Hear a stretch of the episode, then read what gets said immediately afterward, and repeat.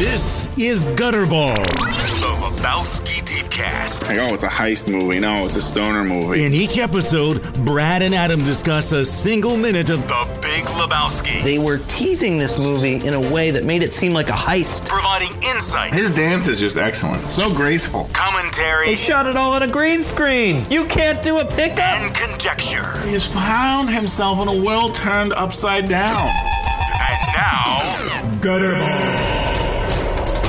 It's like the 70th beep that we've beeped. It's a lot of beeping. At least. Yeah, that's true. At least. At least. I mean, we've probably beeped a little more than there are episodes, but we're at 70. for various reasons. Yes. well, we also have the little special features and stuff too we've done. That's what I first thought about, and that was That's true. That's like, the first oh, thing. yeah. And then there's also all kinds of other ugliness. Ugly beeps out there. the ugly beeps across the universe. But here we are, 70. We're in the 70s. It is Yeah. kind of crazy to think we're we're episode 70. We've done this 70 times. And it's only taken us over two years to get there. I know. Only another two years left for us to close out the movie. so, dear listener, rest assured knowing that, you know, until late 2016, you'll be well couched Yep. in our nonsense. You'll have something to listen to. Something. A lot of ugly beeps, if nothing else. And even past 2016. Perhaps. We'll move into the, the phase two without a doubt. Which one's that? The minute by minute of the podcast, or Oh, I'm not sure what it is, but there'll be a phase two. there will be. we'll a phase announce it. two. We'll announce it you, you know, when it's when we're good and ready. a lot of ugly beeps out there reminds me of I watched Melancholia. I just want to get it out of the way, Ah, just right. Let's do it. Yes, because right we've up. talked about Von Trier and his portfolio in the past. Well, I've only seen one before this. Obviously, Antichrist. Oh, really? I've never seen anything else he's ever done. You didn't see Breaking the Waves, No, Dancer in the Dark, no, none of that. Dogville? Hell no. You did see The Kingdom. The Kingdom is Lars von Trier? Yep. Are you shitting me? No, Danish scum? that's it. The Kingdom. Really? Yep. Was that like so that was TV though? It was. Well, that was like Europe's attempt to do Twin Peaks or something. Right, right. Like they, they okay, we David Lynch in America, they did this thing. So let's get some uh, avant-garde surreal filmmaker to make a television series. now had he already had somewhat of a catalog or portfolio up to that point or was he kind of an unknown?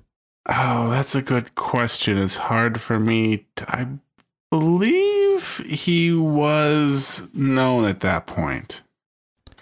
Cuz the thing that Kingdom like that wasn't upsetting in any way. It was just No. baffling. So the Kingdom was 1994 through 97. He wrote one episode and what? Did he direct some of them too? He might have. Well, it says here. He directed that- eight episodes. Okay. Okay. Yeah, and I guess he. I guess I will take it back that this was actually before he was um famous. Well, This was kind of before he really made his name. Like Breaking the Waves was '96, which was kind of his big thing, and the whole Dogma '95 thing, what about Europa? which was '95. that sounds familiar, doesn't it? um Wasn't Europa. I mean, I, I feel like I've heard that. yeah, well, I know it is a moon. I see here he did this Europe trilogy, which was I don't know, Wikipedia is unclear, but Europa was the final one in 90, 1991, released as Zentropa in the US. Where do these people find the all this time to make these movies?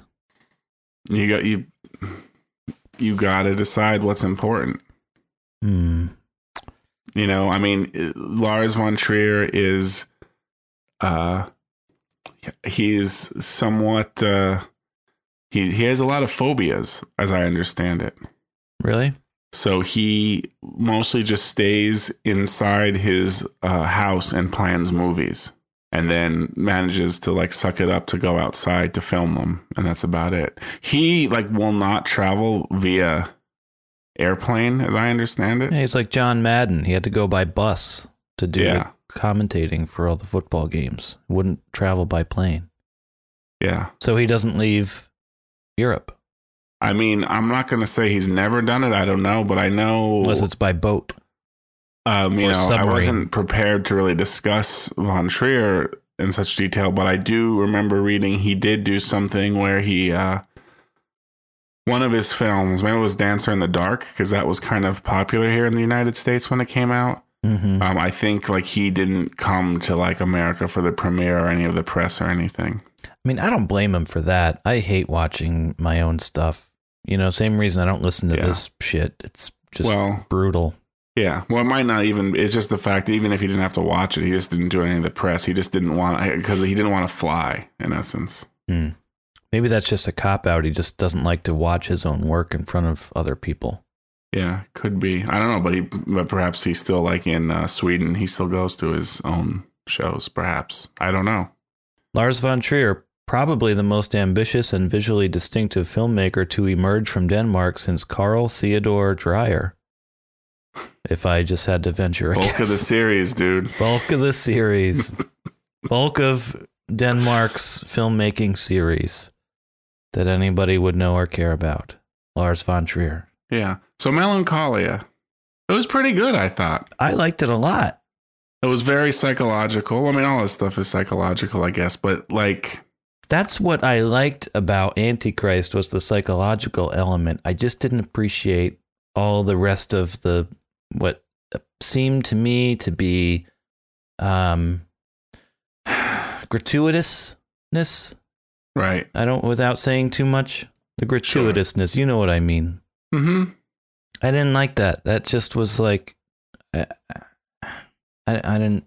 Besides just being upsetting, I didn't see what the point was. But um, I mean, uh, you could write dissertations on what it means, but just as watching it, I, it's like, am I going to stare at a painting for two hours and try to deconstruct everything? No, that's not why I watch movies. Maybe some people do.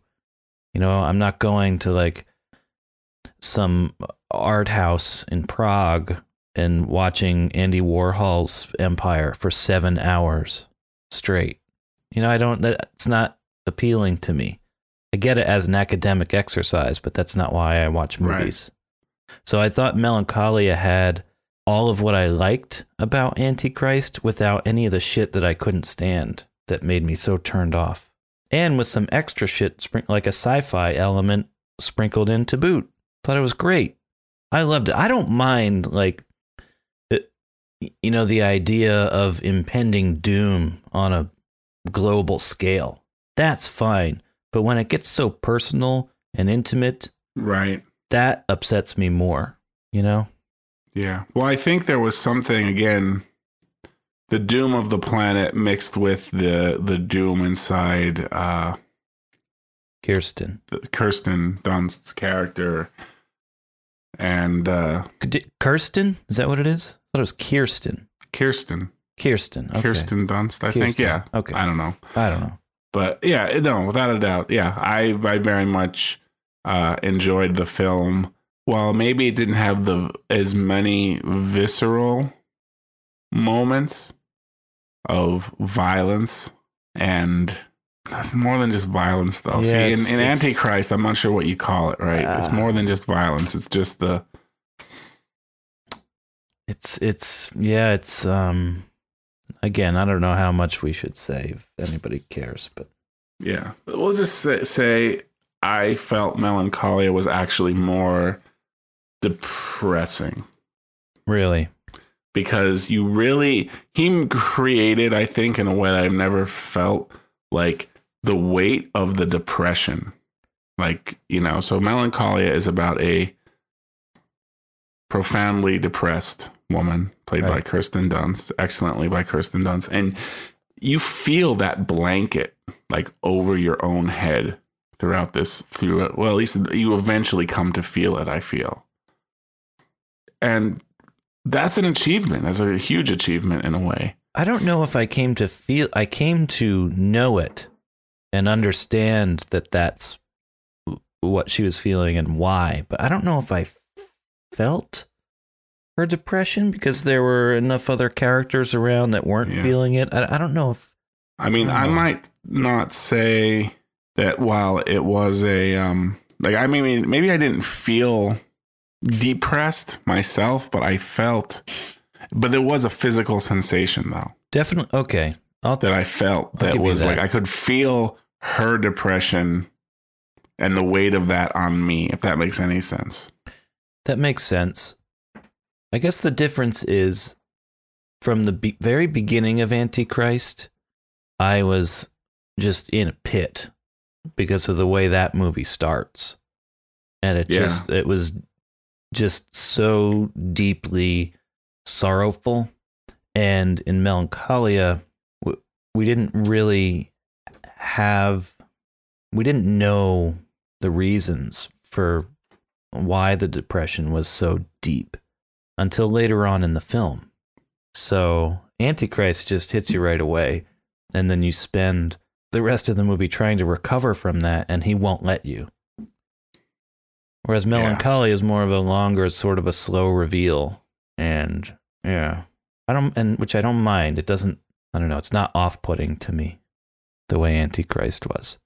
And I feel like in anti or not Antichrist in uh, Melancholia, there was just a lot of interesting elements to it. I think, Yeah, like the whole way there was this impending doom, but yet people still weren't able to really accept it, or they're still just kind of like, well, there's always something. yeah, that's just right. And it's Right. like, well, the whole planet's going to be destroyed. it's like, well, that's just people are just trying to cause trouble. The whole planet's always going to be destroyed. It's like Men in Black. You know, there's always some cataclysmic global event that's going to have global warming and volcanoes and meteors and asteroid, whatever. It's always something, these people. It was really well done. Susanne Bier is another Danish, Danish scum filmmaker. Susanne Bier. Yeah. I, I'm unfamiliar with her work. Me or At too. least I'm unfamiliar with her name. Maybe I know her work. I actually don't recognize any of these Danish filmmakers. Oh, she did the film Brothers. Okay. I've seen that. You have? Yep. Was it good? Um, it was good. I feel like they remade that into an uh, American film, Hmm. but I could be wrong on that. Let's see this. I'm going to have to look this up. Well, Brothers American version because I really want to know now. well, let me just say that Des Hamilton did the casting, and he or she doesn't do shit. So, you know, Yeah, production, it- production design by Vigo Benson. Come on, you know you're in for a real visual treat when that person is involved. Yeah, this is the same Brothers. Yep, they remade it in 09. They're always doing that. It's like Oh. um, Girl with the Dragon Tattoo. Yeah. Uh, Well, Girl with the it- Dragon Tattoo is a little different because they're both based on a hugely popular book. right, but it's like one year later they're remaking it. right. Well, they're just like, let's remake it. And okay, I'm going to say something really controversial. I like the American version better in a lot of ways. Really? That is controversial. I know, I know. I, I love to bring the controversy. What about it was better to you? It was just, it was better. It was more, it was just, It looked cooler. it looked cooler. It was, and it did have, I think, a more visceral. You're all about the viscera. I am. It had a more visceral feel to it. I felt um, the. I don't know. It had that, uh, you know, that Fincher feel that I think I think really suited the movie. That the, the whatever country the original one was from, what was that? I don't want to say Sweden. Was it Sweden? Mhm. Was it Sweden? Yeah, Yeah. the Swedish version just didn't. Uh, so you're saying capture is hard. Granted, the fact that they never made the second and third one. I mean, I'm really fan, a fan of the whole trilogy, the Swedish trilogy. And I think I only saw the first one of the Swedish ones. I think yeah. I read the books though. If that counts for anything. Oh, that counts for a lot. It's a lot more than I can say or can claim to have ever read. Yeah, that's probably more than you've read in the last twelve years, Probably. Probably. not counting a computer screen that wasn't a book on a Yeah. computer screen. Well, I don't read books on computers. I read like Tumblrs. Right, right. I mean, it's still reading, I guess. It's it's reading in the sense that I'm looking at letters, but it's not uh, reading in the sense that there's like a long cohesive narrative or thought process involved. Right. Tommy Maguire, Jake Gyllenhaal, and Natalie Portman. Uh, Spider-Man Six. That was the uh, Brothers 09 American version. That was the cast. That seems really fitting somehow. I don't know why, but it's just Put uh, of course, Maguire and uh, and a, a Gill or Gyllenhaal in there, Yeah. and Gyllenhaal. Gyllenhaal, Gyllen, right? I always say Gyllenhaal, but you're right. It's Gyllenhaal. It's like Jake Jif, Gyllenhaal. right? Jif, But then there's Maggie, giraffical. Maggie Gyllenhaal. But because with the hard G and Maggie, you want to say Maggie Gyllenhaal. Gi- So I don't know what to go there. giraffical uh, image format. What's Maggie Gyllenhaal done lately? What has she done for me lately? Not a whole hell of a lot, I gotta tell you. She was awesome in um, what the fuck was it? Oh, I didn't like her in The Dark Knight necessarily. She's okay. She was good in. I have to Donnie Darko. was she in that? Oh, that was a long time ago. She played uh, the titular character's sister. Ah, Elizabeth. Real, real life, real life brother and sister playing on screen brother and sister. Weird. Mm-hmm. Oh no! You know what she was good in? I had to look through IMDb. Happy Endings. Happy endings. Which one was that now? Oh my god. I never saw it. I'm just kidding. Lisa Kudrow, Steve Coogan. I don't know. Okay. We use multiple stories to create a witty look at love, family, and the sheer unpredictability of life itself. I guess it's got her ass with a towel on it. I never saw that. All right. We're we're way off base now. Stranger Than Fiction. Sorry, that's what it was. She's great in that. Will Ferrell. He's uh, oh, that movie. Yeah, he's caught in the. Uh, he's the I- character in that writer's book. Yeah, I never saw that movie. Oh, you are missing out. I always friend. wanted to. Oh, oh, you need Always to. wanted Oh, to. it's a great. It's great. You got to see that.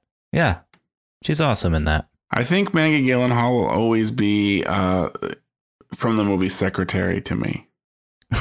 Secretary. Secretary. What is that? Oh, you never saw that? That that was a. Uh, it's kind of a. I don't know. Maybe a.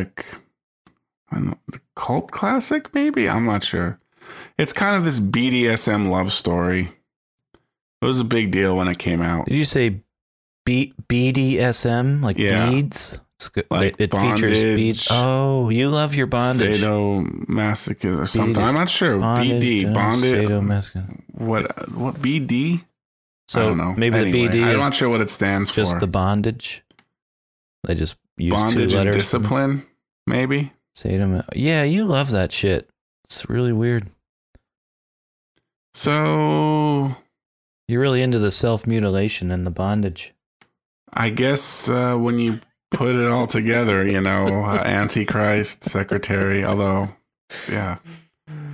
Oh shit! So, The Big Lebowski, how about that movie? Yeah, I've It's seen a, it. pre- it's a pretty good one. It's all right. I mean, I'm not, I've never watched it all the way through. no, it's not even my favorite Coen Brothers movie. So, I guess um, I saw, speaking of not watching it all the way through, I saw these pretty brilliant videos on YouTube today where this guy watches these movies with his mom and then asks his mom to like describe what had just happened. And then he, so he then records it and then kind of like animates what she's talking see, I love that. I love that stuff. So they watch like Inception, and he's like, "Okay, mom, well, tell me about the movie, right?" And it's, and then just, um, they did the same thing with the Matrix. It's pretty good.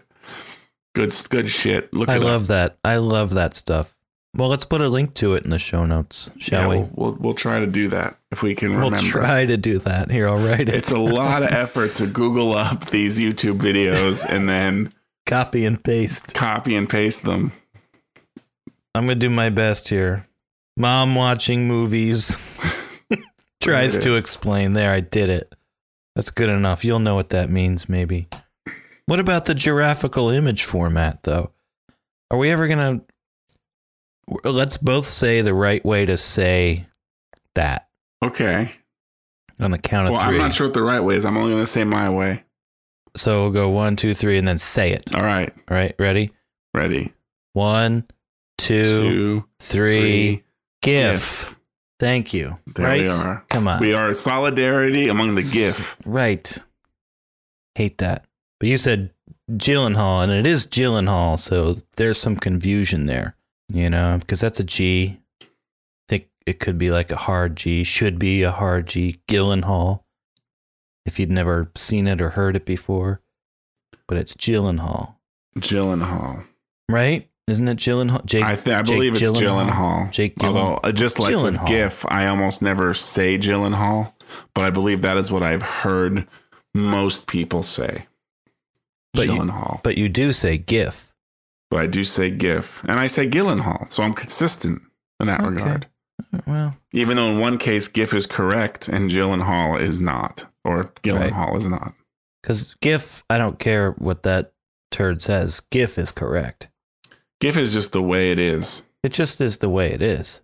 Can't have it any other way. You can't go back in time and like, you know, make Greedo shoot fucking first in this case.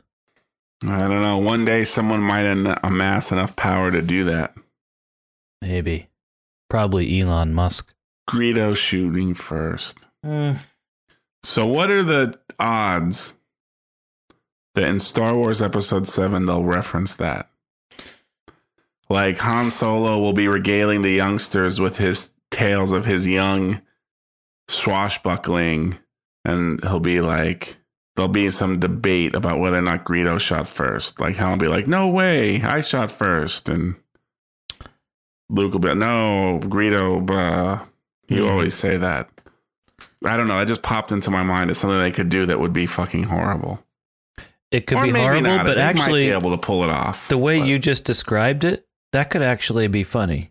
When you first mentioned it, I said that's fucking horrible. But then you started to describe how it might go down. And I think if done right, that could be funny. It would be funny, like you're there, you're excited to see it. You're on with Star Wars. You're on opening night. Everyone in the theater erupts with laughter. The delivery's on. Yeah, it can work. It could work. But I think that, you know, what are the odds? I think the odds are pretty slim. I think JJ is going to steer away from that kind of shit. I don't think he's going to do that. I don't know. I don't know. I don't know. He likes to inject the humor, just like uh, Well, sure, but you don't have But- to be, you know, yeah. You don't have to be that self-referential, correct. You were going to say like especially in Star Wars. you're going to say he likes to inject the humor like Well, What? like that. That's just the the style nowadays. I self, mean, self-referential JW shit. definitely does that a ton. Well, sure he does, but that's where I think that's the line between those two filmmakers. It's, you know, it's it's your dislike of Harry Potter and the whimsicalness. I feel like there's a there's a whimsicality to JW's stuff that JJ doesn't have. He's got the humor. He could be a Mhm. little silly, but it doesn't have the um that whimsy. I I can understand that. I can respect that. I mean, it works for me, but I can respect, especially with your Harry Potter analogy, how it might not work for everybody. And don't get me wrong, I like some of his stuff. I'm not some JW hater, but I Mhm. just there is that element and it's because you made that connection to Harry Potter that like, oh, that's how I know what you mean by the uh, the whimsy of Harry Potter disturbing and like just putting you off a little bit. Like, okay, because that's what's going on. Like Avengers, come on, that's fantastic. I don't mind anything about that movie. That's great. Wonderful, even. But just mm, like Serenity. Sorry, can't do it. Dr. Horrible's sing along blog. Now I'm really pissed. Never, I can't do it. Can't do it. Don't like it. I, I can respect that. I mean, I deeply love both of those things, but I can I can respect that you do not like them. I can understand and respect that. Yeah, Buffy. I don't feel the need to convert you. Correct. I don't feel the need to convert you about uh, Styx. You know, Styx did the converting by themselves. Give it enough time. Yeah, And you will love Big done. Brother. It's done. That I pick up- today. I dialed them up on Spotify while I was at work. I just needed a little uh, a little Styx break. If you were telling the truth, that would really make my fortnight. You know, sometimes, especially at work when the stress, I just kind of get a little stressed out. I go out the front door of my office, stand Too on the street there. on my hands. I look up at the the sky and I'm like, you know, that's the same sky somewhere. JY is looking at the same sky that I am, and it just kind of makes me feel like, all right, you know, things will be okay. I can get through this. Somewhere out there, JY is patting his own butt in time with the glorious, competent drum work of John Panozzo in the sky. You want to get it? You want to do this? I mean, Jesus. Let's do this. This is actually, you know, we wasted all this fucking time with this horrible shit, man. horrible. But this is actually such an amazing Okay. minute. We might just have to cut out everything before this just so We'll just start. can get to it. This will go just- away. We'll start with the minute. Let's just play it now. Yeah, do it. Go. Our fucking troubles are over, dude.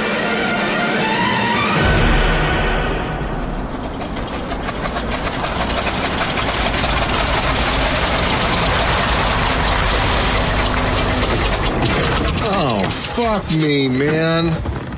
That kid's already spent all the money, man. Knew that? Hardly, dude. I'd say he still has nine hundred sixty, nine hundred seventy thousand dollars left, depending on the options. Wait in the car, Donnie. Yes? Pilar? My name is Walter Sobchak. This is my associate, Jeffrey Lebowski.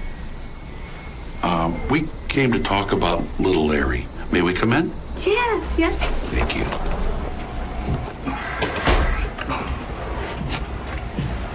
That's him, dude.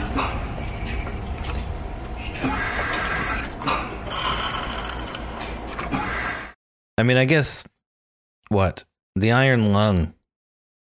Right. Just to go way back, I thought that for a brief period, you know, this is back in like episode like in the twenties or something. We were still looking for the second gut punch you were holding out. You were using information as currency. As I as I tend to do. as do. you tend to do. And for a fleeting moment, I thought that maybe, just maybe, the iron lung shot was the second gut punch. Well, I think at that point, after the second gut punch, there's just so many gut punches. It's just a non-ending barrage of gut punches. Like at no point is there not a part of this film making contact with my gut that it no longer qualifies as a punch. It's more like a gut massage, a gut, a hardcore, heavy pressure massage. Yeah, hardcore though. It's not like massage has a gentle overtones Right, to it. It's nothing gentle. It's like, It's, not- it's like it's like, it's like meat tenderizing or something.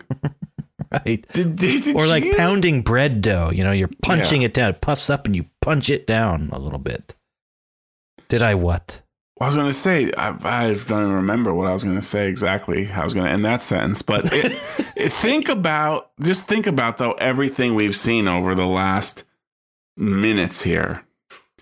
He, the, the nihilists come into his house with the marmot. Mm. He goes to pick up his car and the guy's laughing about the crime lab. He sees the stranger in the bar. Well, he gets in a tiff with Donnie and Walter, who go storming off Right, too. right. He sees the stranger in the bar. The stranger shows up. there's then the next scene he's in Maude. Then all of a sudden he's at Maude's house with this uh, giggling Video dude, artist. the, the video artist. then uh, we're at um, Marty's performance, his dance cycle, and now we're here, and there's a guy in an iron lung. Like each scene, like that's why this movie I think can hold your attention no matter how many times you watch it, because it's just this never-ending barrage of insanity. It's difficult to process. that's difficult to process, which is why you can watch it again and again in an attempt to process it. But I mean, really, you know, a lot of times I think of the movie like, oh, when it starts out, like, oh, it's so crazy and zany there. But really, we're in the thick of it here. Like, it's nonstop mayhem. Mayhem is perhaps the word for it. Mayhem is perhaps the word for it. Madcap mayhem. One after another, rapid fire. Like any one of these scenes could be a classic, humorous, A, a like, like memorable drama scene. slash humorous scene. Yeah, it would be like if you had a movie and any one of these scenes was in it, you'd feel pretty proud of yourself. It would be like this movie is great. I love the part where he goes and there's a guy in an iron lung. But this is like j- just nonstop. Each scene after one scene after the other. Bam, bam, bam. What's the next crazy thing we could think of? Here's this next scene. Bam. I think that's what this movie is. What's the next crazy thing we could think of? Let's do that. Once again, plot is secondary. Not even secondary, irrelevant. Irrelevant. Doesn't matter. It's just mayhem is perhaps the word for it, I think, is what you said. Mm-hmm. Mm-hmm. Yeah. A never ending parade of gut punches, you also said. That's Yes. what's happening, and it is beautiful. We keep watching it. How many times are we going to have seen this movie by the time we get finished with this? Well, just one more time. It's just taken us two years to get through it the whole way. But I mean, well, so we're already going in here. It's already bizarre. They're going to brace some kid. He already bought a vet. Walter's all stoked up about Well, it too. Yeah. He's all happy. Pilar lets them in. We can get to that later about that. But then it's like, okay, Arthur Digby Sellers, he wrote Branded. Like, Yeah. if that's not weird enough, if they're there, that's him. And there he is in the iron lung. but why is he in the fucking iron lung? Why? Well, it's apparently, you know, I would assume some sort of medical necessity for him. But filmically, why? Why? Just because I think just because it's zany. I mean, that shot of him in the iron lung is great. This house, this this house, this set is just outstanding. I mean, we just went from Marty's cycle, his dance quintet, and they don't introduce it, they don't set it up. You're just all of a sudden there looking at this guy dance around to that Roma Koglotsky music. And then you're here looking at a man in an iron lung. I'd never seen an iron lung before I saw this movie. Is that really an iron lung? Is that what that, that is an like? iron lung. So I feel like I've seen I've seen iron lungs. in person? Not in person. There's another movie that features an iron lung. like Discovery I cannot, Channel? And I cannot place it because see how he has that mirror up there so he can see what's going on around him? Because he's stuck just laying flat like that. So if someone's, you know, the only way he can like see around the room is with that mirror. What? I see. I mean, I see a bunch of crap up above him. One of those things is a mirror. There's like a mirror pointed down directly at his face, kind of, but it's tilted slightly. So, what does the iron lung do? I mean, I guess it helps you breathe somehow, right? It's like negative air pressure. So it like kind of, so in essence, it breathes for you by just kind of like Like it's inflating and deflating your lungs for you, more or less. but your head is not inside it. Right. It's it's making your your your whole body cavity kind of like do what it needs to do by like taking the air pressure in and out. So his whole body's in that tube, and the air pressure in there is like it's like getting like negative, positive, negative, positive. That's in essence forcing him to breathe Like, why wouldn't you just put a like an oxygen mask on? because you can't breathe. Like you you don't have the muscle capability of actually even breathing that oxygen in. Oh, I see. But even if it's forcing it down your, Yeah, I don't think it's enough. huh? I mean, I'm not a medical doctor, so I can't say per se, but I will say my first exposure to an iron lung. Your first one. All right. For, I do remember this. Weird Al Yankovic on his first album, his eponymous first album, Weird Al Yankovic, features such hits as Ricky, the I Love Lucy themed parody of Mickey. It features I Love Rocky Road, the ice cream themed parody of I Love Rock and Roll, Okay.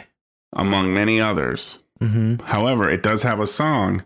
The last song on the album is a even for, I'll say even for Weird Al, this was a gag song, right? Called Mr. Frump in his iron lung. And he would sing this song about, oh, Mr. Frump and his iron lung. Even I for Weird in the Al, it was a gag song. Because here was the gag. You know, he would talk about how he sees Mr. Frump and likes him so much and would ask him about his life. And then this is what Mr. Frump would say. And then, because again, Weird Al's all accordion based, he would. So again, I don't know if you ever played an accordion, but you know, you can. It's been Um, like six months. Yeah. So you know, he would press in the the the button there that would let the air out, and you can just kind of like with the bellows move it in and out, and it kind of made that iron lung sound like. It didn't so- make any like music noise, like a note. No, because you can actually press a button just to kind of deflate it or inflate it. Oh, it. not a key, like a Well, a on button, one side you have keys, on the other side you have those buttons. okay. Like an accordion is a crazy instrument, man. So My ha- dad played accordion, That does not surprise me in the so least I bit. know some accordion stuff. I just Um, got very frightened. I figured out how to play like the grunge hits of the '90s on his accordion in high school, and I, I kid, I kid you not.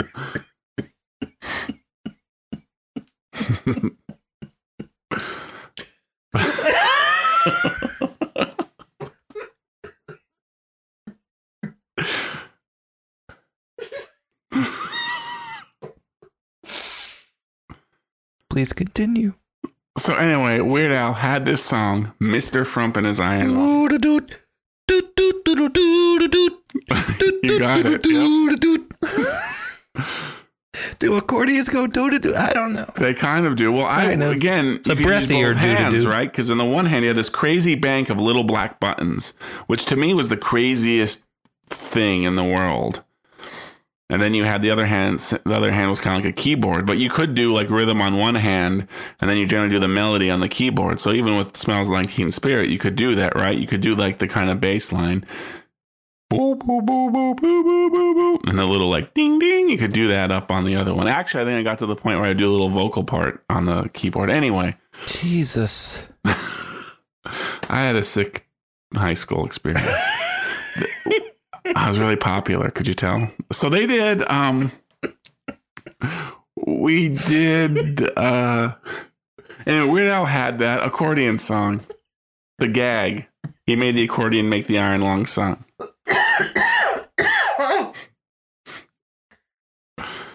And on the cover of the album was kind of like this mural, like it showed kind of like Al in his bedroom, like it was a drawing of him like with his accordion, but then all around him was all this crazy stuff that kind of stretched on forever. But it was all like they kind of like drew the lyrics from all the songs, like kind of come to life in one big giant kind of Where's Waldo esque sea of stuff. A melange of Weird Al verbosity. but in the corner there, very large, was something that looked just like this a guy in an iron lung. It looked just like this. And hmm, And that's where my first exposure to like, and I think, I think as a child, because I was probably in like third grade listening to this album. I don't think at first I understood what that was, but at some point I put it together that that was the iron lung. Hmm. So that was my first exposure to an iron lung. So what is the difference between an iron lung and an aqua lung? I think an aqua lung is just um, has a lot of flute solos. Maybe I'm not even sure. Do I have that right? And a lot of railing against organized religion. But you remember Maybe. Aqualung who used to wander around State College. I don't know if he's still there, but he was carrying like the tube of oxygen on a little cart, a little dolly. And it was connected up to his nose and but that's That's a di- well. I'm. I don't know. As I'm looking here at Aqualung, it seems like it's just kind of like a scuba equipment. Yeah, but it, I, I don't think it has a facial covering, does it? It's referred to as a diving regulator or demand valve. Hmm. So I think maybe this guy had oxygen and maybe just like in in jest, hopefully not too with too much malice, was perhaps just given the moniker Aqualung. Well, yeah, he just actually looked like the cover of the Jethro Tull album. I think Okay. the oxygen was a, a. Really had nothing, yeah. So I guess there was some malice there. Playful Uh, malice, yeah. but malice nonetheless. Oh my goodness. Now, if you were to pick up a an accordion right now, right. do you think you'd be able to recapture some of that magic, some of that high school magic? I doubt it. Get your like how Brad got his groove back? Right now, as I think about it, I put my hands in front of me to try to move it. The only thing, yeah, I don't think I could do anything. The thing I can maybe come closest to is, um, remember the band Helmet? Yes. They had a song whose name is escaping me right now. It's probably the only song I know of them. It's not in the meantime, but it was from that. Yeah, this would be the one you would know, I think. Biscuits for Smut? No, not that. It might be. Seeing it up Dog? here. It might be the song Unsung, although I'm not sure how that goes. I'm just looking on it at YouTube right now. Anyway, I might be able to do a little bit of that one, but I don't even think I could do that. Hmm. Oh, yeah, it was that one. Unsung. Hey, this is pretty good, man. I haven't listened to this since like 93, probably. Well, we'll have to put a link to it. I still got a place, a place in my heart for this. Back when like rockers dressed like, uh, I don't know, Johnny Depp in Edward Scissorhands. No, no, they didn't dress like that. This was before that, right? This was like they just dressed like uh I don't know what, like Guys they, you'd see at the Stroud Mall. Yeah, kind of. like here, I'm wearing a striped polo shirt and cargo shorts. right. right. Yeah. It was a magic time for rock and roll fashion. I kind of Badass. It was so Badass. badass that like they didn't have to be badass. You know what I mean? Right. Yeah. It's like Metallica. They didn't look that badass. They're wearing like dad jeans. Metallica. Wow. Come on. Don't they work hard. They work hard, man. Oh, I, I'll tell you what. I Master of Puppets. Haven't we not talked about this? No. Why Master we of talk about Puppets, that? one of the best, still one of the best albums Sure. for my money. hmm I mean, granted, everything after the Black Album is kind of uh, a combination of nothing I would be interested in or nothing that I know about since I decided I wasn't interested in. Mm. Although they surprised everyone with the Death Magnetic. And I kind of like that one only sometimes. I can look past some of its shininess. You don't like see, I like the shininess. You don't like the shininess? I love that. I prefer hi-fi to lo-fi. I prefer an immaculately produced album. I don't think when I'm, yeah, maybe. I don't think I'm talking about the fidelity. I'm talking about the, yeah, I don't know what it is. It's, you know, doing a 10 second long guitar riff 50 times in the studio to get it just right. I think it's instead of like just letting it fucking hang loose, just like letting it out, just tearing at it. And who cares if it's not exactly perfect? But I think that's something with like over processing somehow. Well, that maybe they're compressing the fucking life out of everything. I don't Yeah. know. Like in that Metallica documentary, Some Kind of Monster. I, have not had seen like, it. I'm sorry. they've had multiple documentaries now at this point in their they, stage. they got to make money. but uh, some kind of monster. I mean, which I think was a rather unflattering look at them in a lot of ways. Um, but I mean, I think watching them in the studio, it really it was like, yeah, we kind of like do a couple riffs and then like dick around with it in Pro Tools for six days until we turn it into a song. That's the only way I make music, pretty much. So I, I can't fault them for it. I'm not going to say there's anything wrong with that. Like just in all didn't do it cases, it's just you. not Metallica to me, or at least not how I want to envision them. But again, they're selling an illusion. I saw how the sausage was made. I shouldn't have done it. all that stuff. But at the same time, again, since the Black album, I've had no interest in them. Hmm. Load, come on, come on. What about Reload? No good. No good. my So lifestyle determines my death style, Adam. I'll just leave it at that. it's, it's deep, man. It's fucking heavy. Why are things so heavy in the future? Is there something wrong with the Earth's gravitational pull? Now, Shane O asked us on Twitter. I feel like we talked about this, but hey, how come it's daylight when the dude is coming back from Maude's loft for the first time? He must have spent the night. And I think we've discussed this sort of slippery, like this temporal slipperiness Yes. that not just this movie does, but most movies do. Like they have a way of like, time jumping. You don't really notice it unless you're paying attention, but well, it's like when you I- cut from scene to scene, it's like all the rules of space and time go out the window. Like a week could have passed for all we know. Eh, we know it hasn't because he's coming back in the limo from her apartment, but it's like right. you you accept this as a convention that films use, and I, we it has relevance to this scene because they're at. We talked about like, does this time frame make sense where they're at Marty's performance Tuesday night? My performance is Tuesday night. They're there, and then they drive fucking through L.A. and up into Hollywood to arrive at some fifteen-year-old kid's house. And how is that an acceptable time to be there. It's pitch black. It must be 11 o'clock at night. Well, if it's in the late September, gets dark pretty early. Yeah, Eh, maybe not that early Yeah, in late not that September, early. I guess. not that early. I'm thinking more like where we are kind of now, but now we're like October, November. Right. So But it could be October. We did discuss that. We, we're not exactly sure. This this could be early Yeah. October. Yeah.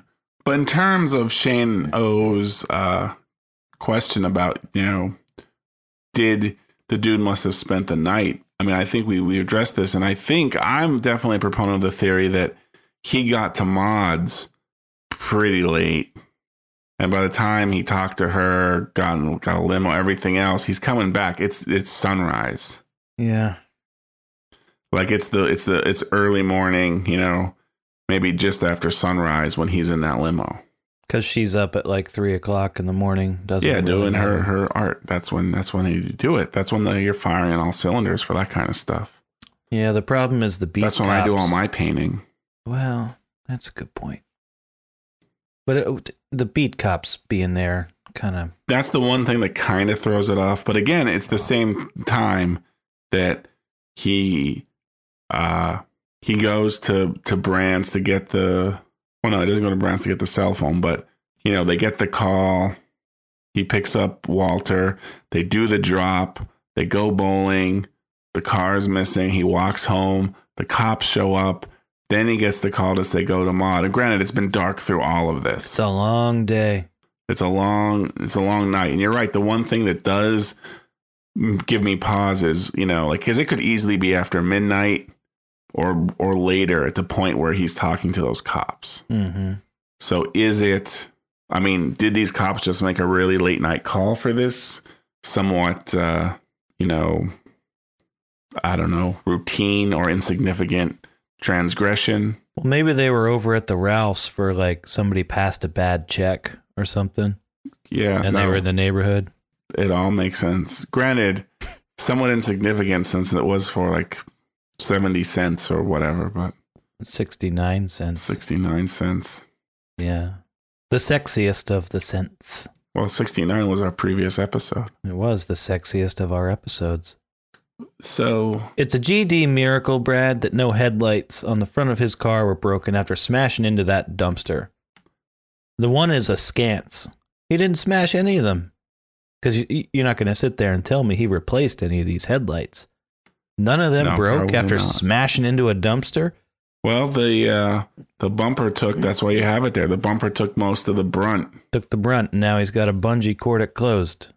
Yes, the bungee cord, the the the bumper, because it's I guess still attached maybe on one side. So just to keep it from dragging down, he has. Well, and these aren't bungee cords. What are they? They're these rubber straps. Oh, those things. They're those, those th- things. okay. Which when I looked and saw these rubber straps, I don't know. Again, okay, I'm going back to my youth again with this. Like that's something I associate. I don't know. 'cause that's well, that was just a regular thing, you know, around my house growing up. Right? Oh, you need to attach something, or I got like ten of them out in my shed right now. yeah, like if you were to see, I see, I haven't seen them. I think since I was a lot younger, and I'm wondering, did they just bungee cords just replace these? No, like we did not no, have bungee no, cord no. technology in the 80s and early 90s, but instead we had these these rubber straps. These was the rubber straps- we had. These rubber straps are way better because the tension you cannot get the tension out of a bungee cord that you can out of these rubber straps. Rubber straps are better. Bungee cords might be they're they're more user friendly. I'll say that because you can Mhm. really hurt yourself with one of these rubber straps. If you're like like stretching it, trying to get it over the uh, the hook is right there and I've almost got it and it like releases and snaps back, well you're going to snap your eye out, kid. A bungee cord, it's a gentler form of Right. constraint. It's just gonna like kind of scratch your cornea. Yeah, or give you a little cut on your forehead or something. You know, everything's sort of covered in in cloth and little rubberized things, but this rubber is so taut and it's just a jagged not jagged, but a, a piece of metal. The hook is just a piece of metal. Wow. So Yeah. th- it's just a man's constraint Is it a um I wonder, I mean, is it a or thing an where idiot's constraint, one or the other. where, you know, this was the preferred way of strapping things back in the 80s and 90s. Then with bungee cord, it's like, well, hey, for 90% of what we're just trying to strap down, we it doesn't necessitate a rubber strap. This bungee cord is cheaper, easier to use.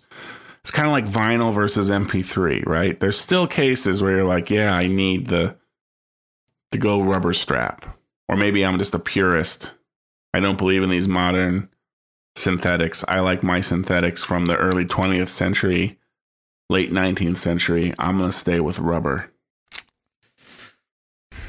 I just think the rubber strap is heavy duty, so it can work for the light duty and the heavy duty.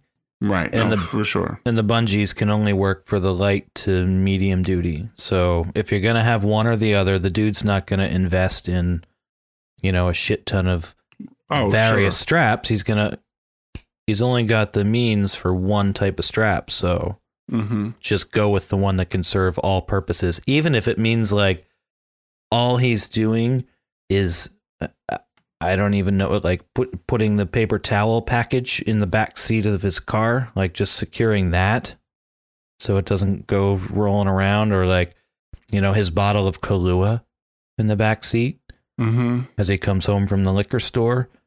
Well, you could use, you know, a little piece of string or a piece of twine, but the rubber strap will also work for that. Did Bungie I mean, am I I could just be way off, right? Like did was Bungee cord being commercially available for this type of thing, right? Did that even exist? In 19 In- in this time frame. Hmm. I don't know. I mean, I just don't know. You know, I it feels like they've been around forever, but I don't know. I mean, according to Wikipedia, Well, they're also known as a shock cord. they were they were in use to provide lightweight suspension for aircraft undercarriages from before World War One. Lightweight suspension from underneath air. But I mean, I think feel like that's not quite the same thing as the you know No. the like bli- little ones with the metal hooks, right? Like so, technically, the idea of an elastic cord, you know, interwoven a bunch of elastic cords together to make this core and then cover that in some kind of sheath, like that might have existed back then. But in the sense of like, oh yeah, let me go to the hardware store and buy a bucket of these things rather inexpensively, and you get like 30 of them, you know, five of them in each individual size. Yeah, I don't That's like. like, it seems like a new thing to me. When I say new, I mean maybe in the last 15 to 20 years, I don't like the 25 years. I don't know. when you said the word sheath, like a thing, and then had a sheath around it. I don't. I don't like that concept. The word or the concept. But but but would you say that it's inaccurate though? It's not inaccurate. It's perfectly accurate. Um, I just say it because we had gerbils growing up. Did you ever have gerbils? No. These these assholes are so fucking clever. We had them in a terrarium. Beautiful. How there they are. Somehow they it, it's glass, Brad. They would get out. There's a lid on that shit. How do they get out? And now you got a gerbil running around in your bedroom at night. One of my I'm like 10, and now there's a gerbil running around my room. They're like a mouse. They're half mouse, half rat, you know? They're not great. I don't know why we had them. They smelled disgusting. And it got out. It's the middle of the night. I'd got to turn the light on. This gerbil's running around the room. It's like, now I got to catch it. Running around, running around. And it's like, they might bite you if you pick them up. They're not really that friendly. You could kind of hold them, but if they got pissed, Mhm. they just bite you. You know, they're just, they're kind of stupid. It's just an animal. Not even a domesticated animal, really. It's just an animal. It's a rodent. It's like he's running around. I'm dancing around the room trying to get it. And like I finally go to grab it. I didn't quite get it. I just got its tail. And then then the sheath came off. Brad. The tail sheath. The ta- half the tail sheath came off in my hand and then blah, drooped down, and I saw it scamper away with its spine, its spinal cord, exposed spinal cord, like three inches of its tail, like taking your sock off. Whoop, Right. and there's its spinal cord now. And I was like, "Oh dear, s- s- s- s- sweet Jesus." He just sacrificed that in order to get away from you. Well, I don't think it was on purpose.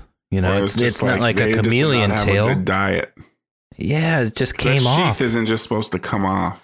Oh, it just came on. And then I'm holding, you know, the two or three inch long, like, tail sock in my hand. Ah! Then we had to catch it. And my dad came in and it's like, oh no, oh, his spine is exposed now. so, got the cutting board No. No. and the cleaver. No. And It's like, well, we can't have this hanging out there, so we gotta, we gotta cut it off. Flap. Oops, half an inch in too far. Okay, flap. Hit it again. Okay, okay. Now you got half a tail. Uh, put some alcohol. on. All right, there. He was okay. He had half a tail for the rest of his time. But anytime you mention the word sheath, I think about removing the the tail sock sheath of that gerbil, and then my dad having to cleaver off the exposed bloody spine of his tail. Because what are you gonna? You couldn't. I thought about. Can't we like slide it back on? It's or like just let it heal. I mean, it's not gonna heal. I don't understand what came. I mean, like, It's it's like a tube. It's I mean it's literally like a sock, and But I inside the sock is a spine, like a spinal cord of a tail. but there's like muscles and flesh in there. It's not just a like a wrinkly sheath, a dry sheath, is it?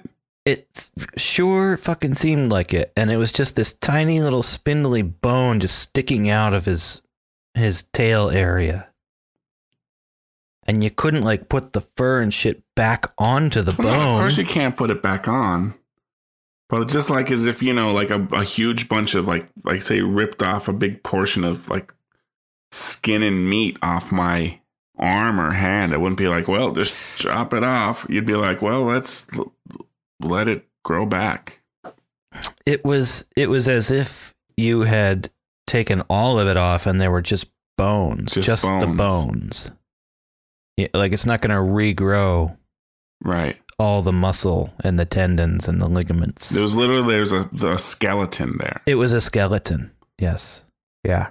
It was hideous. It was as if all the muscle and stuff was in the like the tail section that I was holding, the tail sock that I was holding in my hand. That's why I don't like the word sheath. Okay. Because every time I think about that, it's very upsetting. I'll, I'll go with that. But you know what? It healed, it closed off, and then that stupid thing lived a very long time with half a tail. Didn't seem to bother him that much. Where were we? Let's move on now. Didn't expect to get into that. We've had accordions see, it's and just like the Big Lebowski. It's a never-ending gut pummeling. not exactly a massage. But yeah, one tail light is a Not scant. exactly a massage. Um, okay, they pull up. I this is adorable and hilarious when they pull up and they're looking at the new vet. He's already spent all the money. First of all, what world does the dude live in where a Corvette costs a million dollars? Well, I don't think he's thinking that the Corvette was all the money as much as he's just thinking like this kid's. This is just the first thing. This kid's gone on a shopping spree. He's got new mansions. Everywhere. Like you're gonna go into his house. There's gonna be like solid gold, you know, toilet fixtures, like the whole thing. It's just gonna be like, oh crap. right. Okay, I got you. That's how I interpret it, right? You know, Good. and Walter's kind of taking it more literally or more rationally, just saying, "Well, just calm down, right? A vet only cost thirty or forty thousand dollars." Is that accurate for 1991? Well, I don't know that. I did look up because I was curious. Today, um, a 2015 Corvette, the starting MSRP is 54 grand. So that's your your your basic Corvette today is 54. That seems about right then, doesn't it? Not too bad. I mean, to go to 40, yeah, and this was 20 23 years ago. Yeah. So yeah, he's in the right ballpark, I would say. So they pull up though, and they're having this. Oh fuck, man! He already spent all the money, and then they stop the car, and they're looking over at the Corvette parked there, the shiny new Corvette. It's got the new like, it's got the um The, papers sticker. in the window. Yeah, the paper in the window. And Donnie, to look at that, actually leans forward into the front seat, like between Right. them to look out. That's like that's something a child does. I remember doing that. I've done that 200 times probably. Like leaned up into the front area. Mm-hmm. Oh, I can't hear what's going on. You know, back before seatbelts, I guess.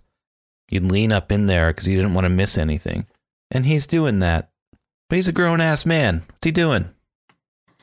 Well, yeah, and is it because I mean, so he's in the back seat. There's a garbage, a garbage bag full of something next to him. What's in that garbage bag, Brad? Yeah, what is that? Is it Marty's costume? Did the dude say, "Yeah, I'll take your costume home because Marty's out at some crazy ass insane after party for the performance with the other jackasses?" It's like, okay, after the show, we're all going out. We're gonna hit the um, coffee shop, a couple blocks down. We're gonna get some crepes. Yeah, I don't know. I'm trying to think of the other things that happened before or after this, if there's any, but I can't I think of what that could be connected to. They just came from the performance. They just wanted an excuse for Donnie to be in the middle. But he's not in the middle. He's over there. He's over on. He's behind Walter. Well, he puts his head out, at least for a reason for him to put his head out in between them. Maybe. I don't know. I, I'll put it this I'm way. grasping here. I'm grasping. We go from the dude slamming into the dumpster and finding the homework, right? No garbage bag back there. To Marty's performance. To this shot. Now, as Shane O so diligently informed us, their temporal sensibilities are a bit slippery. Not that that matters. It's just it doesn't, you know, just because one scene follows into the next doesn't mean they happened concurrent or chronologically. Well, not chronologically. One didn't immediately follow the next. It could Well, be I a mean- day in between. It could be two days in between. You don't know. I mean, probably not. In this case, they talked about going there, but I don't know what. Maybe this is like vagrants clothing and shit that was left behind That's what I was wondering. Was it like cleaning up after the car? Because it smelled so bad. Did it have something to do with the um Yeah, I don't know. He ran into a dumpster. Did he did he steal a trash bag from it? Maybe there was some good shit in there, like some canned hams. Hard to know. Well, did something happen? Is there some deleted scene that explains this? We'll never know. Maybe it's more of Walter's laundry. He likes to bring his laundry along on these trips. They're gonna hit up the laundromat on the way there. It's it's not the whites. I think that's too much for the whites, but it's the darks maybe. Well, there's the shot of them doing the In and Out burgers, right? Yeah, And Donnie, again, to make the shot work, Donnie's in the middle. right. He's leaning for. He doesn't want to miss anything. He's up there. Which, in the granted, doesn't necessarily explain why he's in the middle, I suppose. it doesn't. Because he could still just be behind Walter. Yeah, So, yeah, I don't know why it's there or what it could possibly be. But it's something. Uh, see, we can start all kinds of conspiracy theories, though. because honestly, if that was, I'm looking at this three shot now. We're getting ahead of ourselves. But Donnie's in the middle. They got their In and Out burger. He's actually closer to the garbage bag than the other side of the car. Why would he be so close to this awful, like vagrants, detritus or dumpster thing or Walter's laundry? It's Yeah. just to make the shot work. So it's meaningless when trying to figure out the the um meaning of the bag. The bag is confounding. The bag and the stranger. Yeah, well, the bag is something I never even noticed till doing this episode. So, Me too. Never saw it before. just a giant bag. Donnie gets out of the car. yeah. Yes. and then Walter says, Stay in the car, Donnie. Wait in the car, Donnie. Wait in the car, Donnie. And Walter very like he's very like braggadocio. Is that how you say that word? Yeah. About, uh, about closing his door. You know, he's very Mhm. theatrical about it, swinging his arm up and then boom, and, clo- and Donnie kind of mimics his movement. Yeah. Boof. Wait in the car, Donnie. it's just, aw. You're like, aw, poor Donnie. Aw. He was going to tag along and continue this. Aw. He's even mimicking him. Speaking of like two shots and centering, the shot reverse shot when they go to the door. So knock, knock, knock, which is a very hollow knock and a very hollow door open. That's an audio note. It sounds like it's in this cavernous, almost like a warehouse or something. Claw, claw, claw. It's very echoey. And the door opens, very echoey, very hollow sounding. But then door opens and we see Walter and the dude, right? And they're kind of, kind of pretty much on the thirds, I would say, adhering to the rule of thirds. And then when you cut to Pilar, who for some godforsaken reason lets these men into the home, which I assume she had some sort of conversation on the telephone with Walter, and she just lets them in here. But anyway, you cut to her, and she is right in the middle. She's framed dead center. Yep. You cut to them, and they're not quite on the thirds, but eh, the outside of their heads are probably on the 3rds Mhm, right? And then mhm. she, there's an empty space between Walter and the dude's heads, and her face fills that empty space when we cut to her. Boop. So it makes you do less work. Somehow, shitting all over the rules like this. Because again, if I was going to frame this up, I'd probably put Pilar on the right third because she's, you know, she's Right. looking screen right to screen left. They're looking screen left to screen right. Barely. It's kind of straight Well, on, but a little bit. I would have put her on the put right. them? Well, exactly. I don't know. Because I think I- that's what makes the difference. Because I think you need the shots to be, as you alternate between them, you need them Balance. to be different and contrast each other. So having Walter and the dude on the right and left, and then having her in the center, kind of filling in the negative space, it's kind of like, you know, it's the reverse. You know what I would have done? And so you go back and forth between that. I would have swapped Walter and the dude. I would have had Walter screen left and Pilar screen right because Walter and Pilar are talking. The dude's just reacting. But they Mhm. did the opposite of that. and I just can't for the life of me figure out why this works better. I wish I knew. I wish somebody would tell me because I would never do it that way. And I'm not saying it doesn't work, it works perfectly. But why? Why? I, I see this a lot in car scenes too when somebody's driving and somebody's in the passenger seat. They'll they'll flip it from what you'd expect. So if hmm. somebody is hmm. looking s- their their screen right and they're looking screen left, then you cut and you would expect the other person to be screen left and looking screen right, but they don't do that. They'll both be screen right. So like somebody will have the negative space the opposite on the opposite side from their um, direction of of view, like the way they're looking. Mm-hmm. Mm-hmm. Okay. I see this Yeah, a I lot. can visualize what you're saying. and I don't know when that's okay and when it's not okay and how to tell the difference and it's frustrating. I just want to know why they make these choices. I can't for the life of me figure it out. It would be in well. Maybe you should try to shoot some car scenes and shoot them both ways and see what happens. I could do that. It's not a bad idea. It takes Pilar at least seven seconds to.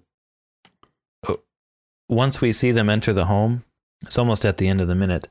They enter the Oh. home, and Walter like puts his hand out to steady the dude because you know, holy shit, they're about to meet sort of Arthur Digby Sellers Yeah.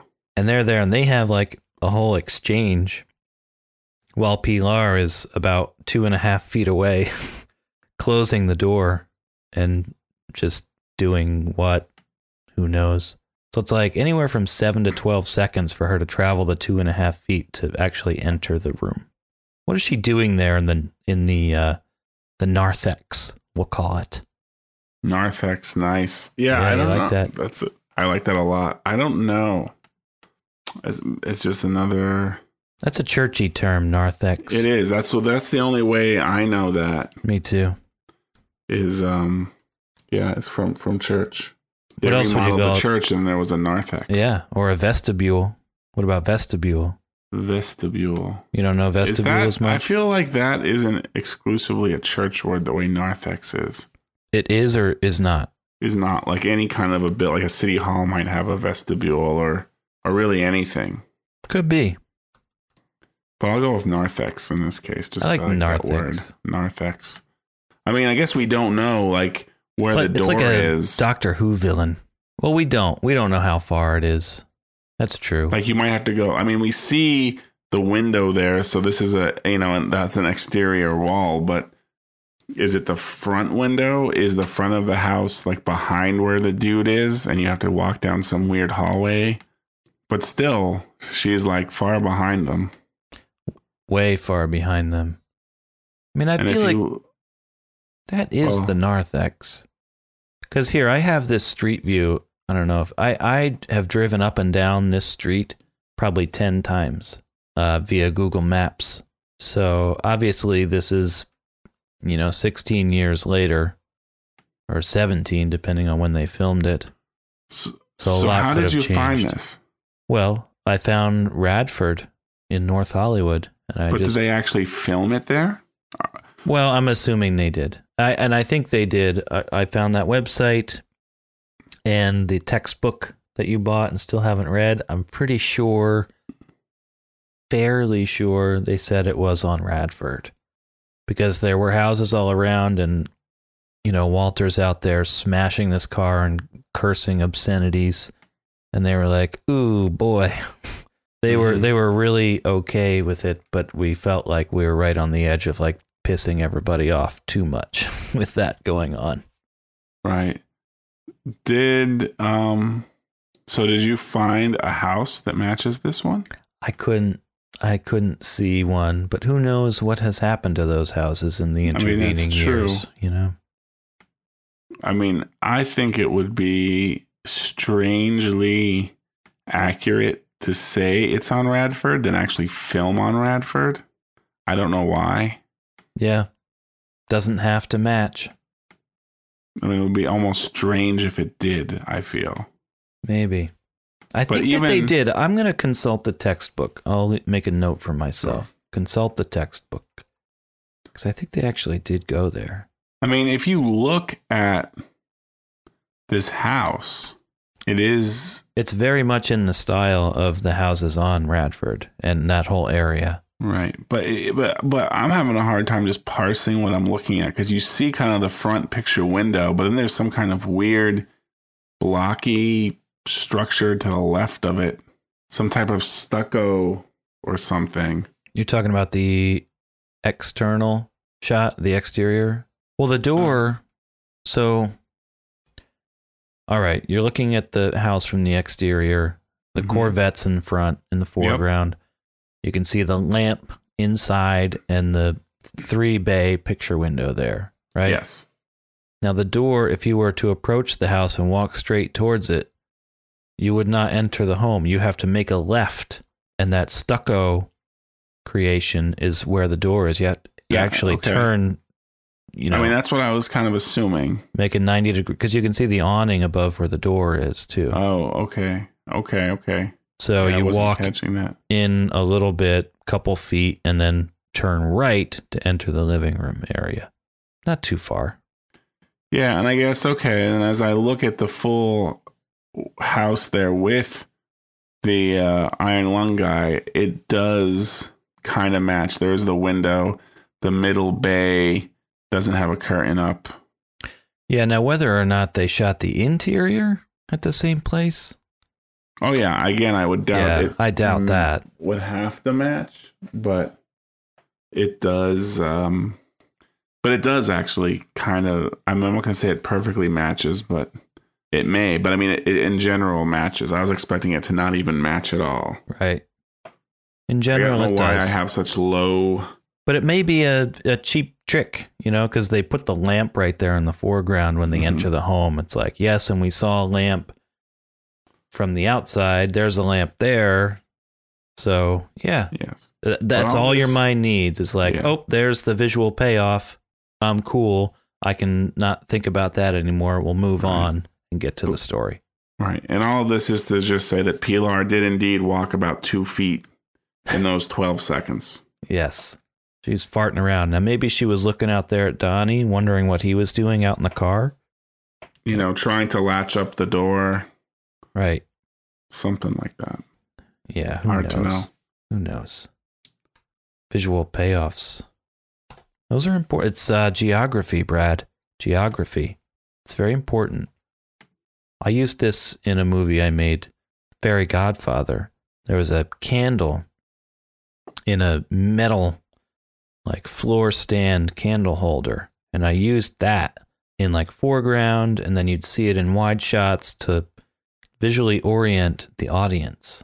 This kind of shit's important. It was like the uh, North Star of your spatial model. It is. You got to have this stuff because it's easy to just, you know, set the camera up and start shooting all over the place, but the audience can get confused pretty easily if you don't have these uh, landmarks, visual landmarks, geography. Well, hmm. What else? What else? You you wrote something here in under audio. Yeah, I did. I mean, I don't know. We've moved so far past that. I guess I'll just mention it We'll just briefly. mention though. it. At the uh, so at the very beginning of this minute, we're still at the theater, and I like the way, um, and again, the way this whole movie uses the diegetic sound to enhance the actual storytelling. But again, we have uh, Walter excited that they're going to go brace the kid. You know, he makes the statement, um, you know, our fucking troubles are over. As then the the the music, this Rimsky Korsakov music, like there's this huge crescendo. It gets loud and kind of dramatic. to kind of punctuate the end of that scene. But then it's contrasted with the next, like then it cuts to like the dark street and the dude's car very uh, you know, feebly making its way down the street. I like that. So it's like this bombastic buildup, and you know they're about to really bring it home, bring everything home. They're gonna they're gonna get theirs, and they're gonna conquer. It's their conquering now. Da-da-da-da-da. And it rings out epically, and then the car like rolls up. So it's a crescendo followed by a feeble decrescendo. Yeah, exactly. I like that. I like that. It, it's a little foreshadowing of yeah, you think they're going to brace the kid should be a pushover and get their money back, but the feeble car gives it away. It's not Mhm. going to go down at all like they thought. No, And I just like, like, pretty much everything in this movie has done. As the car is a uh, terrific reminder of that, as it gets more and more battered with each progressive scene. I would say the car and not the rug is actually the thread that ties this movie together. Even though the rug tied the room together, I think the car Oh, kind of yeah. ties this movie together. No, I would, I, I yeah, I'd agree with that. and a nice little uh, audio doohickey here. As the car pulls up, we see it front on. We see all the headlights are still functional. There's four of them. One is askance. The bumper and the hood are rubber strapped. And then we cut to the side view where they look over at the Corvette. We're looking in through the driver's side window now. And as the car sort of like shambles and sputters to a halt, the last little engine fart is like on the left. So it's like plop, plop, plop, the last little sputtering is over on the left because the engine is off screen to the left. So it's in both left and right channels. And then just as it farts its way to a, a death, plop, plop, plop, plop, plop, the last couple little sputters are only in the left channel. It's nice. It's nice. Nice little detail. If you want to see Lindsay Lohan's breasts, we'll put a link in the show notes, maybe. So, yeah. She was in Playboy. I got that as a update, a Google Right. alert. As we, as we typically, uh, yeah, like to give Lindsay Lohan alerts. It became a uh, tradition here. Right. Well, and she's doing this, um, oh, jeez. Marilyn Monroe, Yes. like kind of like recreating a famous photo shoot with her. Right. But she did the. uh This is the second time I believe she did, d- d- has done this because there was another Playboy or Marilyn Monroe? Marilyn Cop off. Monroe. It was a different photo shoot. It was one from later Hmm. in Marilyn Monroe's career, I believe, that she had done for some other some other magazine. She's no Marilyn Monroe, So- Brad.